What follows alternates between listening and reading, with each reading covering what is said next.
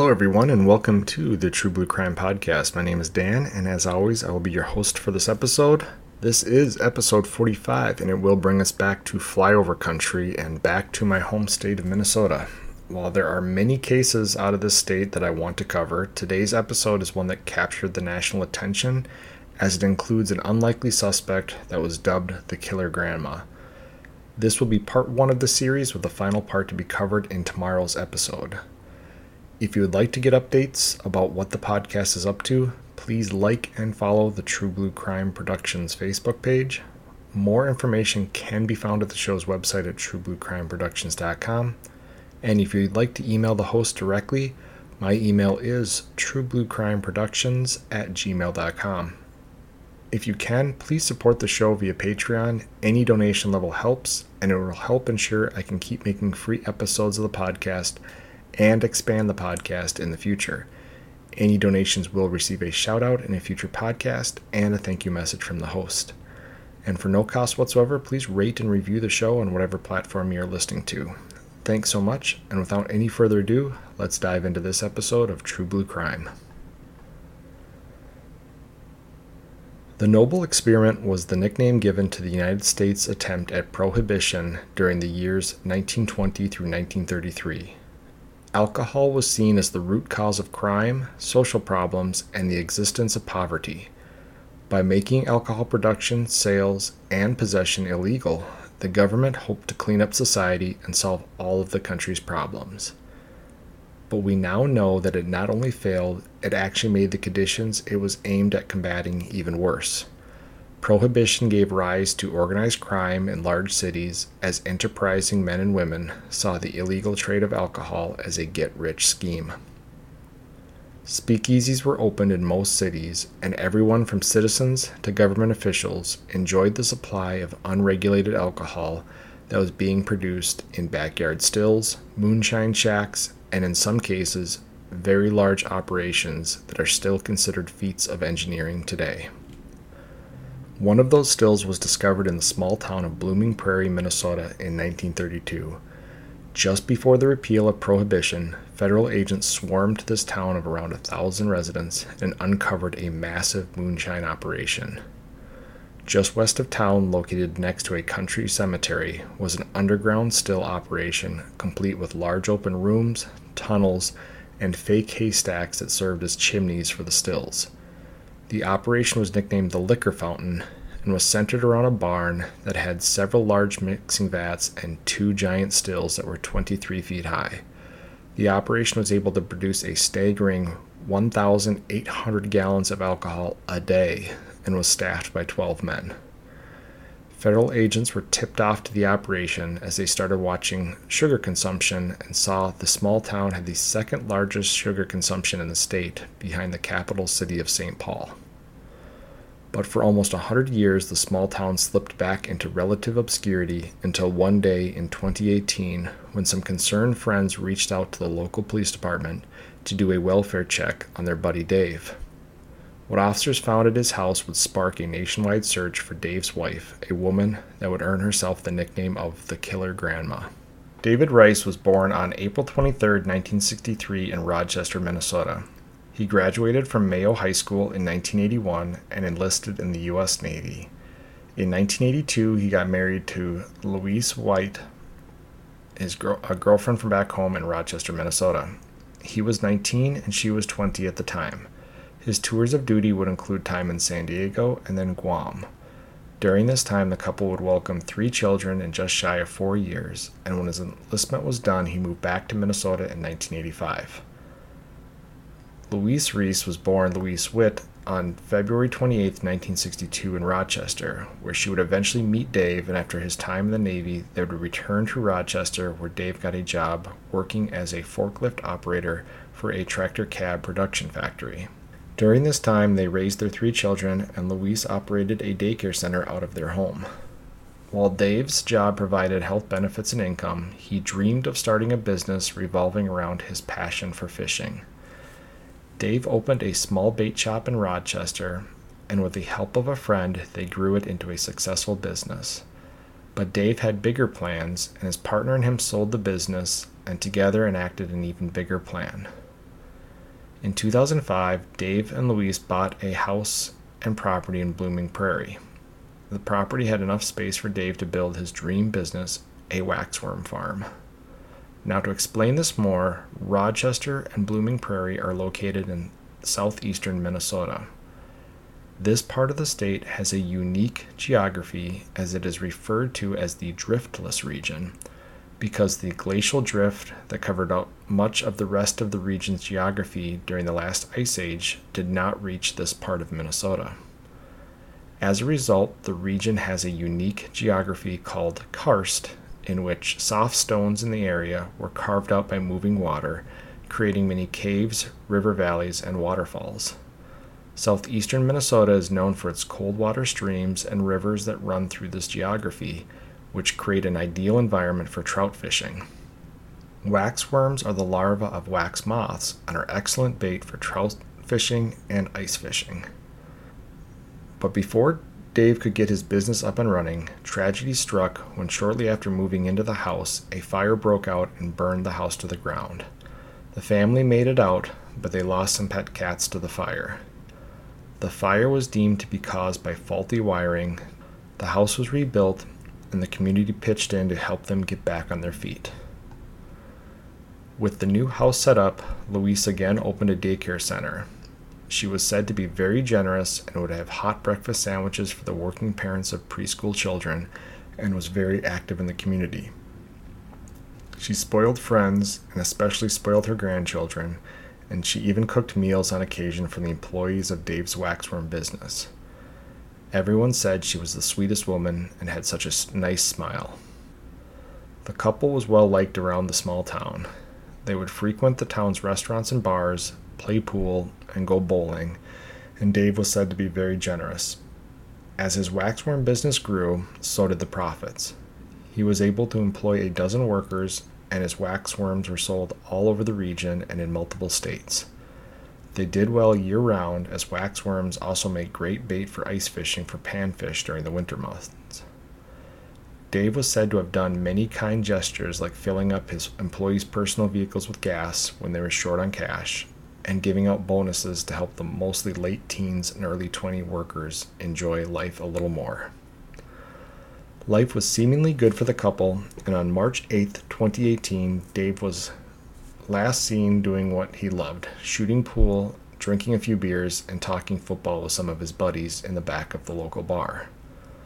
Louise and him would leave the next day to go watch their grandson play in a basketball tournament and return to Minnesota on the following Sunday, which was March 11th.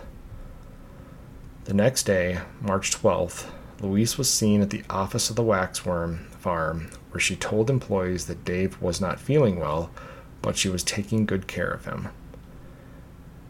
This repeated every day that week, and while his employees were concerned, they didn't think much of their boss being under the weather.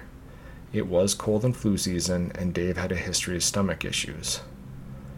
Concern grew more and more, and more people started to question why Dave wasn't around.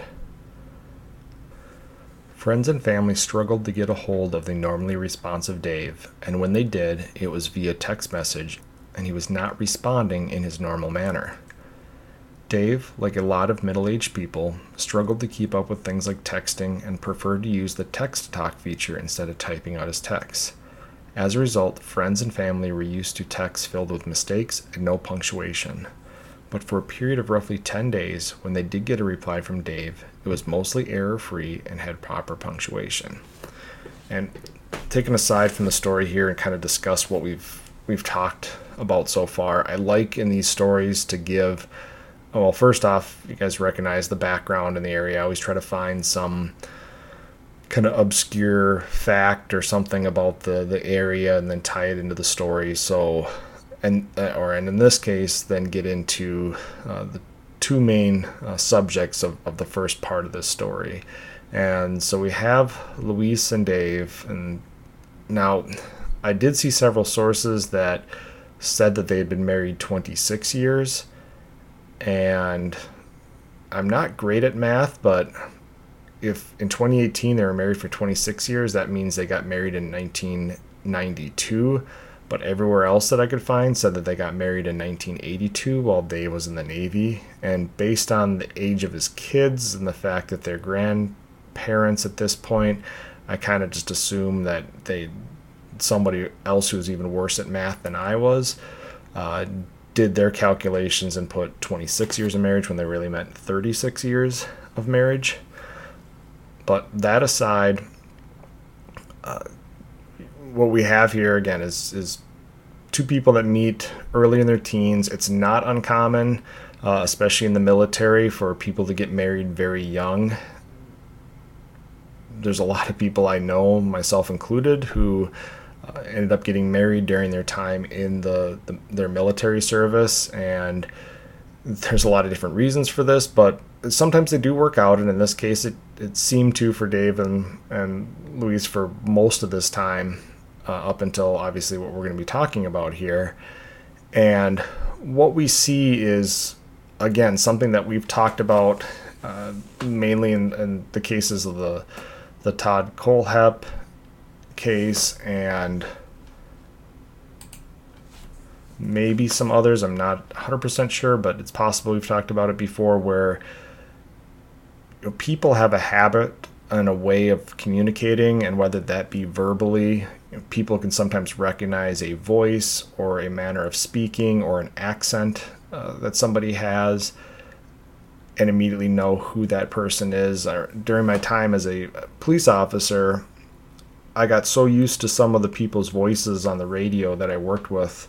You know, worked 10 hour shifts in the middle of the night with these people, um, you know, 40 hours a week you get so used to their voice and in the case even with our dispatchers you'd recognize some of the dispatchers voices and you know who that person was just because you get so used to their voice. So not only do we have a common way that we speak this also translates to the way that we communicate non-verbally especially in forms of electronic communication like texting or emails. And it's very difficult even if you're the significant other of somebody to communicate exactly how they do. Now, eventually, we're going to figure out, you know, who's responsible for this murder, and we've already dubbed her the killer grandma, so it's no surprise it's going to be Louise is responsible for Dave's death, or dis- I guess at this point it's a disappearance. Spoiler alert, but um, she, I guess she could have used talk to text, and maybe it would have simulated better uh, Dave's text messages to, to friends and family, but ultimately she's never going to be able to replicate something that somebody else has gotten used to doing year after year after year as their form of communication. So the combination of him being responsive or sorry, normally and then now not being responsive and when he is it's not coming back the correct way.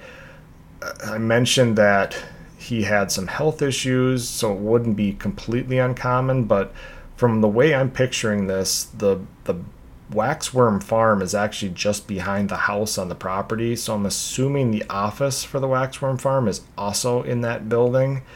And so to me as an employee, especially if I have a boss that's very involved in my business and very involved with my employees, yeah, laying low for a day or two if you have to travel some distance to get to work would make sense maybe even for three or four days. But over the course of 10 days and the fact that the your place of employment is a short walk to work and you're not even sticking your head in just to say you know hey guys how's it going?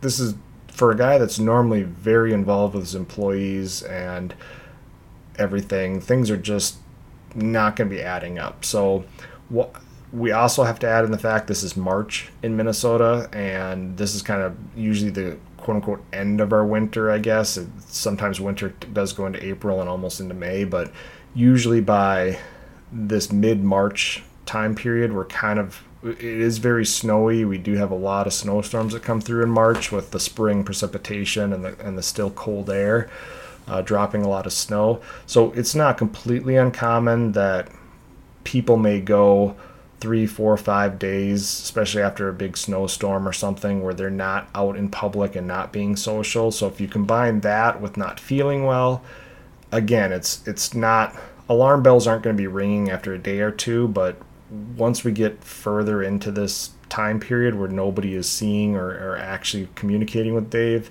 it's just going to reach the point in which nobody can avoid the fact that they haven't spoken or heard from Dave.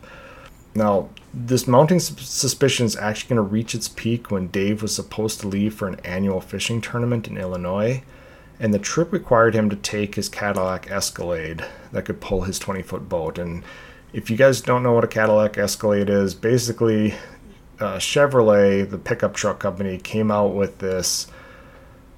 It was called a, a Chevy Avalanche, and it was a pickup truck that had kind of a, a unique back end to it. It had these kind of triangular side rails that ran from the behind the passenger cab section of the pickup partway down the bed. So it, from it stuck out from other pickups pretty clearly. And now Cadillac is the luxury brand version of the of Chevrolet um, or GM Motors, I guess. So these Cadillac Escalades were very popular in the mid 2000s, late 2000s kind of time frame. And so it's going to be a vehicle that sticks out some. When I listen to podcasts from other countries, they often refer to different vehicles. And of course, you know, whether you're in Ireland, England, France, Germany, Australia, wherever it may be, some of some of the name brands and vehicle models will match up, but there's a lot of times where podcasters from other countries or just covering another country will talk about a vehicle, just naming its make and model. And when I'm trying to picture this, unless I know it, I have to either look it up or try to figure it out. So if I reference a vehicle that's that's especially one that's going to be unique or going to be being looked for uh, in a case, I'll try to always give some type of a, a verbal description of it as well. So and and because it's this pickup truck, it's got an engine powerful enough to tow this 20 foot boat that he's going to need for this fishing tournament in Illinois. Now, according to Louise, he was supposed to have left on March 20th for the tournament, but employees are going to see uh, Louise driving the truck away on March 22nd from the house. So, this is going to ring a lot of alarm bells because they hadn't seen Dave for the you know couple week and a half prior to this and they just assumed he wasn't feeling well was taking some time off before this fishing tournament so he was feeling 100% for this fishing tournament and then they may have even assumed after March 20th they weren't going to see him because he was at this fishing tournament. And likely his pickup truck would have been in some type of a garage. And with them not seeing it they would just assume that he had left on March 20th but now with Louise driving away in said pickup truck on or two days after Dave was supposed to have left in that truck, all types of alarm bells are going off. And this is this word of this is going to get to Dave's business partner who runs this waxworm farm with him, and he's going to be concerned enough to call the Blooming Prairie Police Department and two officers from the police department drive up to the isolated house just outside the town of 2,000 people. And I mentioned 1,000 people earlier. That was in 1930 when that still was discovered. The, the town you know, has doubled in size. Now it's at 2,000 people. And it was a cold night with snow still on the ground, and the house sat mostly dark. The officers did a perimeter check of the house and came across an unexpected sight an open bathroom window with a light on inside. As nighttime temperatures this time of the year in Minnesota average well below 32 degrees Fahrenheit or 0 degrees Celsius, homes are sealed up tight to keep the cost of heating home to a minimum. And this perimeter check that they're doing, that's something that police officers, uh, whenever I was dispatched to an alarm or check the welfare, we don't kick down every door that we find because we don't know what's going on inside. For all these officers know, what limited information they may have gotten from Dave's business partner to the dispatcher and the dispatcher to them. Again, they're just doing a check welfare because because things are kind of a little suspicious and their hope is that they likely will knock on the front door. There's no answer. They want to just they want to solve what's going on talk with the parties inside be able to say everything's good and then leave. Clearly i'm guessing they're going to knock on the front door. The house is dark. There's no answer. So now they do what's called this perimeter check which is walking around the house and looking for signs that aren't right. And in cases where it's a check the welfare of an older person or somebody who lives alone or you know e- even a family i guess. You're going to be looking for signs of a break-in. So could there have been a you know burglary gone wrong turned into a robbery turned into a murder situation? Um, and also you're looking for a way to see into the home and potentially find an open door or window so that if you do have to go in the home you don't have to do any damage to the house to get in there so that if ultimately it's found out that Dave did go to the fishing tournament and Louise was going off somewhere she was expected to, they don't come home to a broken window or a, a kicked in door done by the police department to check their welfare when they were just fine. So, again, doing these perimeter checks, just standard procedure, but they're going to find this open door or the, sorry, this open window in the bathroom and immediately recognize something's not right. Now, the bathroom window was elevated, so one of the officers hoisted the other up to see into the home, and what he saw in the bathroom looked like a body under a blanket. Blooming Prairie PD only has nine officers, including the chief, but their website says they provide 24 7 coverage. So, by doing the math, I'm figuring that only the two officers that are working this evening are probably the only two officers working that night. They, they likely go down to single coverage, but because this was, I want to say, 8:30 at night, it, there might have been a time period in which they had double coverage during those busier times, which is usually 4 p.m. to midnight, kind of is when the majority of calls come into a police department. So they have their two officers, but that's all they have. The other seven officers are off, either you know be working other shifts the next day or whatever it might be. And so they put in a request and request for assistance from the Dodge County Sheriff's Office. And once they had their four officers, they're going to go inside and search this home. And you can search a house with two people, but if you're assuming there's a potential dead body covered by a blanket inside that home, you're also thinking that whoever killed that person might still be in that house and at that point, two officers, while you can search a place with two officers and you can do it somewhat safely, if there is no rush, there's no what we call exigent circumstances to go in that home, you're going to err on the side of caution, get more officers so that if anything were to happen, you've got coverage to your rear. You can send two officers in to search a room while two officers hold the hallway in case somebody jumps out. It's just it's just a safer way to search. So they wait for these two or these two other officers or deputies from the Dodge County Sheriff's Office, and now they're going to go inside and search the home. Inside the home, they find 54 year old David Riess deceased on the floor of the home with three small caliber bullet wounds. Two of the wounds seemed to be from the same bullet that passed through his forearm and into his chest, a sign he was trying to defend himself from the first shot. The second gunshot was to his back, likely after he fell forward onto the ground. His body was in advanced stages of decomposition, indicating he'd likely been dead for 10 days or more by the time he was found. The small town had a homicide investigation on their hands, but their suspect was on the run and had at least a full day's head start. Police immediately began looking for Louise Rice and looked to her history to hopefully locate her and a motive for the murder. So now that we know more about this couple, we need to figure out what happened to Dave and why did Louise do this and where did she go. Now, despite her reputation for being a kind and generous person around town, Louise had a dark side. She was deeply addicted to gambling and had likely reached a desperation point by the evening of March 11th.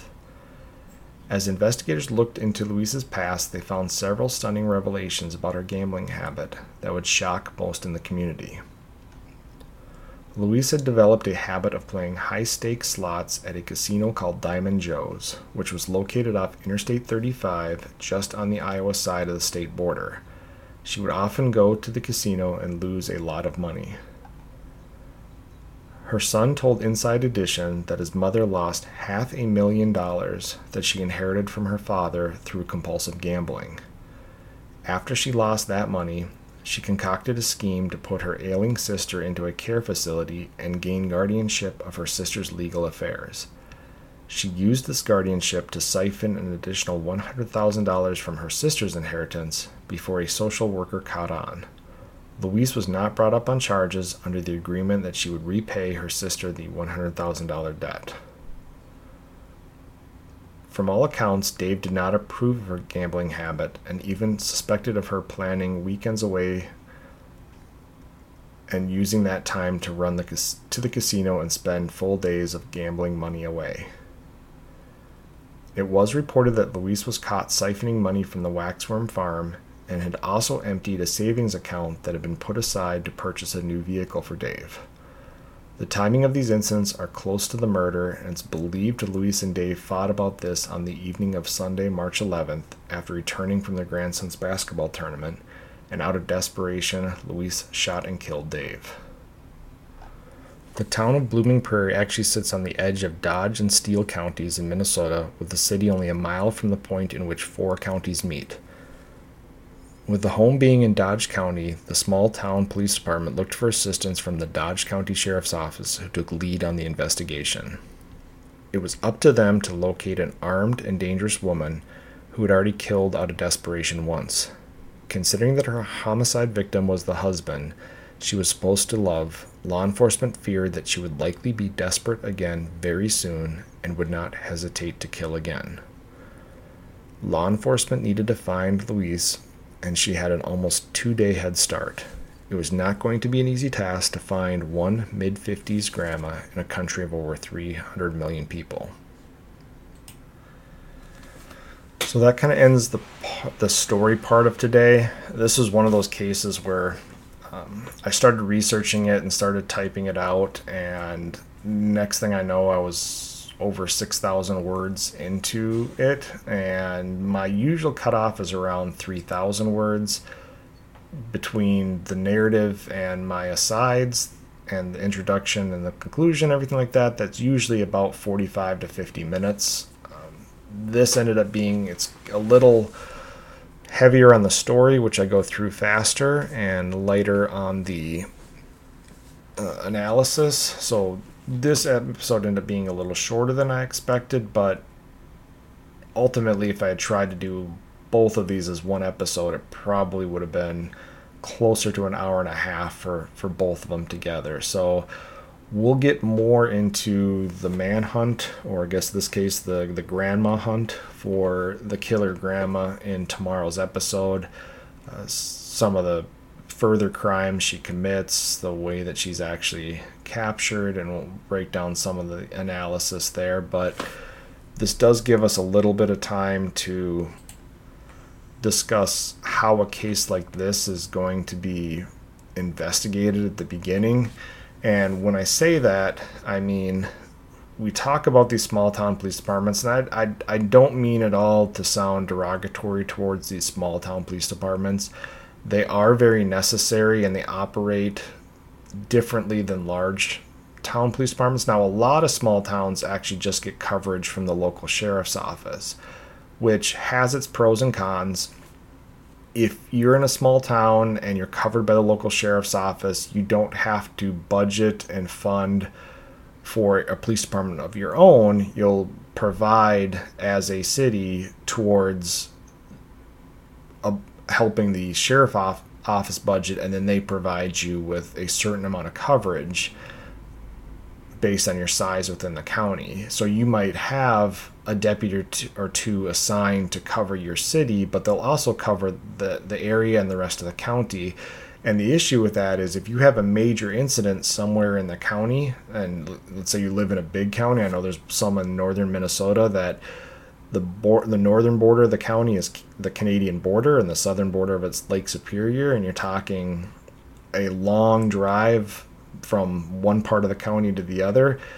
If all of your county deputies are pulled to one part of that county for a major incident, the rest of the county is kind of left exposed. Now, In Minnesota, we also have uh, Minnesota Highway Patrol that will help also cover some of these major incidents and they can also respond to, to calls for service in these smaller towns if other agencies are or the main agencies are tied up. So there is kind of this overall coverage that it's not like an incident's going to occur in a town and there just aren't any officers anywhere that can respond to it. But when you have your own police department you have dedicated officers that are going to be mainly keyed in on that department on that uh, city. Now can an incident occur in the next city over two cities over somewhere else in the county where they put out a mutual aid request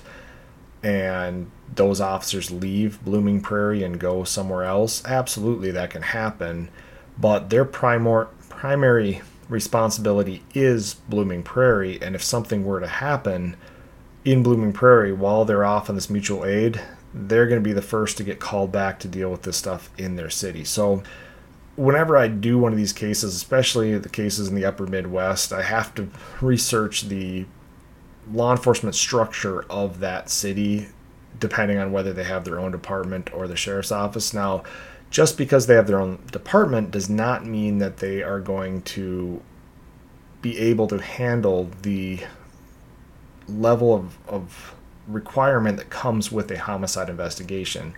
Even in the department I worked with, up until we started our own crime scene team in 2008, we relied on the Minnesota Bureau of Criminal Apprehension crime scene team to come out and work our homicides because we thankfully didn't have that many homicides.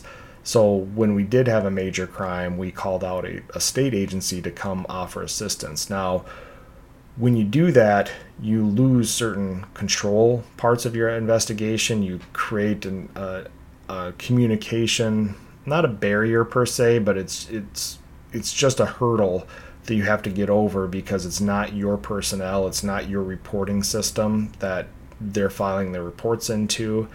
So while this does complicate things sometimes for the investigation, it does make sure that things like the crime scene processing is done and is done correctly and fully, as opposed to the smaller department just trying to wing it and get through it. Because as we find out in many of these cases, when they do that, it does come back to bite them in court when if and when the case goes to trial.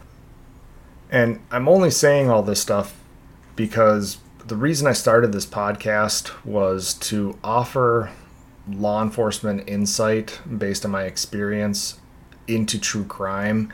And any chance I get to teach true crime listeners about the operations and how some of these things work uh, as long as it's got some relevance I understand there's you know this isn't furthering this case that much more but there is relevance as to why the crime is occurring in this small town and you've got another sheriff's office taking over. And we're actually going to talk in the next episode about some of the other agencies that are going to get involved in this case and how all that stuff works and how everybody kind of sometimes works together sometimes doesn't. Um, but yeah you know if a case occurs in a large city chicago new york la minneapolis they've got the resources and in a lot of cases everything down to the the labs themselves to to conduct these investigations and collect the evidence, process the evidence, everything all themselves, all what we call in-house and but that's because of, of how many of these homicides and major crimes that the, the city deals with each year. Whereas in these small departments, you know, they might have one homicide every 20, 30, 40, 50 years. And so they're not going to stock the supplies that are needed. Uh, some people will ask about a crime scene and all the stuff. Well, we had certain mate what we called our major case uh, kits that were ready to go, so that if we had a homicide, every fingerprint brush in that kit was sterile, had not been opened. The, the powder itself was sterile and hadn't been opened. All the DNA collection stuff was put into sterile bags and sealed so that if when we went to this major crime and whether it was dusting for prints, whether it was collecting DNA evidence, we couldn't have any defense attorneys get on, you know, put us on the stand and say, well, if you just processed a burglary the week before and dusted for prints, isn't a chance that you collected some DNA on your fingerprint brush and then deposited it at this murder scene. And it's another case where somebody might be willing to cop to a lower crime because uh, a burglary charge is nothing compared to a you know a homicide charge. So they the attorney could throw their client under the bus and say, "You could have gotten my client's DNA from this burglary scene, and then transferred it to this homicide scene, or you know, when you when you collected the DNA from the homicide scene, it was because you had dusted for prints using the brush. So so we had entire kits set aside for working our major cases, including our homicides. A smaller department doesn't have usually the resources, storage space, etc., to do something like that. So they do require outside help to come in. And when you talk about a county, you know, county's made up of several cities, including uh, oftentimes the largest city, which is often where the county seat is. And so it's easier for the county to consolidate all of that equipment, supplies, personnel power, everything like that to cover these major cases. And in the case of Minnesota, that's where the Minnesota Bureau of Criminal Apprehension comes in and offers uh, agents that serve as investigative aides and investigators as well as the, their crime scene team because ultimately it's their lab that does the processing for i'm just to throw out a number here but 90% of the cases in minnesota uh, and and the majority of the cases that occur outside of, of minneapolis and st paul are to be handled by the bureau of criminal apprehension lab.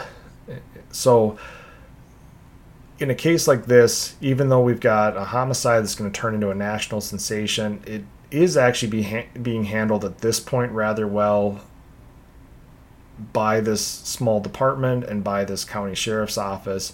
But we'll get into again some of the difficulties as the investigation goes on as a result of this, and break down the rest of the case in the episode tomorrow. And as always, if you guys ever have any questions, concerns, anything like that, um, feel free to reach out to me uh, either via the Facebook page at True Blue Crime Productions or via my email at truebluecrimeproductions at gmail.com. I'm happy to answer any of your questions. Uh, I'll, I'll, also, since I have a little bit of extra time here, say it is continues to be amazing to see all of the uh, new listeners hopping on. Uh, when I check the analytics through my website uh, that that hosts my podcasts, uh, I can see the countries where people are listening to, and the cities in those countries where people are listening to this this podcast. And uh, to all my friends in Australia and Ireland and the UK and, and several other places are listening, and I, I see new countries pop up every week it's awesome to see that stuff. Uh, if you guys have any questions or just want to say hi, reach out to me on, on email. And I'm pretty good about getting back to people rather quickly through the email and uh, building that relationship. And, and hopefully, like I said, we continue to build the listenership. Tell other people about the podcast. There's a lot of uh, uh, of my friends that have told other people that the word of mouth is spreading. That's why we're approaching well over 2,000 downloads at this point, and and we're just going to keep growing as I work towards CrimeCon in September. Uh, hopefully, I can see some of you there. If any of you plan on attending, you can swing by my booth. But other than that, that's it for the first part of the Killer Grandma case. And as I said, tomorrow will be much more story and analysis of the actual story, sticking main, mainly to that for the rest of the episode uh, tomorrow. So, thank you guys for listening. Feel free to reach out to me uh, through the methods I mentioned earlier. And thanks for listening. Have a great day. Goodbye.